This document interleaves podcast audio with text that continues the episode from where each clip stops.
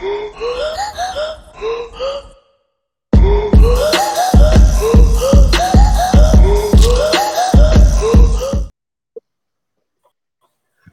boxing fans around the world. Thank you for joining us once again here on Talk and Fight for another episode of Knuckle Up featuring Mike Orr at four. And today we got a Cuban fighter, Frank Sanchez. Yeah, man. Yeah, you know what? I profiled this guy, you know, uh, on my show, and uh, yeah, he's been doing big things ever since. He is from January first coming up on this card that we talked about yesterday. For all you people out there that don't know who Frank Sanchez is.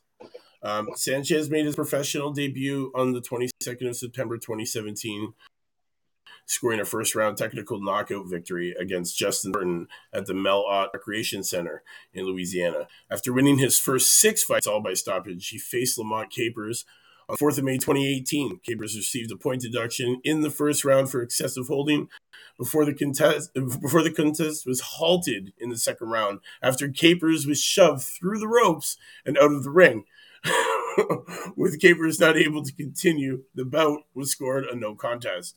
Uh, following six more wins, four by stoppage, Sanchez faced Victor Bisbal for the vacant WBO NABO heavyweight title on 31st August 2019 at the Minneapolis Armory in Minneapolis, Minnesota.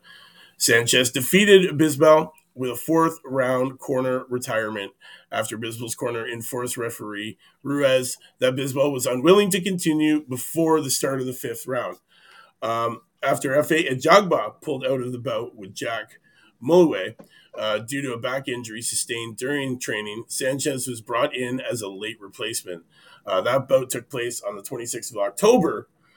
Um, at Sand, uh, Santander Arena in uh, Pennsylvania. Sanchez won a shout-out unanimous decision to capture the vacant WBO and NABO title for a second time, with all three judges scoring about 190. So, guys, this guy, I've already told you about him. He's big man here. Frank, the Cuban Flash Sanchez, only 29 um, this Orthodox fighter stands 6'4 with a 78 inch reach. He now resides in Miami, Florida. He is ranked 15th out of 1,197 heavyweights in the world, and he is ranked number one out of five in Cuba. So, guys, he's fighting 19 and 0, 13 KOs, man, 65% knockout rate. He is fighting Christian Hammer, who is right now sitting with a record of 26 and 8. And this is scheduled for 10 rounds on this event, man. And guys, it's going to be amazing. It's gonna be a great fight, and it all, all happens at 8 p.m. Eastern time on New Year's Day. So don't don't miss out on this event. I won't. I will definitely be watching this fight. Graham, I know, I know you're uh, you're definitely going to be watching this. Uh, you know, he is an amateur standout too, and uh, you know, at this 19 19 0 with 13 knockouts. He now trains in San Diego with Eddie Reynoso. And uh, this 29 year old has stayed busy to his rise uh, on the, you know, up to, to, the top of these heavyweight rankings, guys. You know, scoring three victories in 2020. And he has, you know, earned unanimous decisions over Joey Dwight. Um, Dawich, sorry, tongue tied there. Dawejko uh, and had stopped Brian Howard and Julius Fernandez. Sanchez most recently scored a career best win in October, dropping previously unbeaten Efe Ajagba, who is uh, one of the runners up for knockout of the year. Uh, on his way to that unanimous decision victory. So, guys, we know who you, you got to know this guy, and if you don't, you will know him.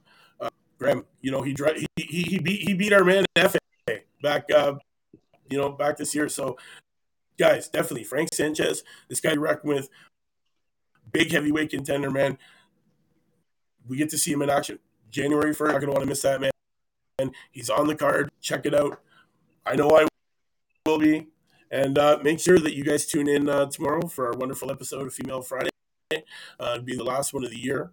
And um, also, our last Friday night panel of the year.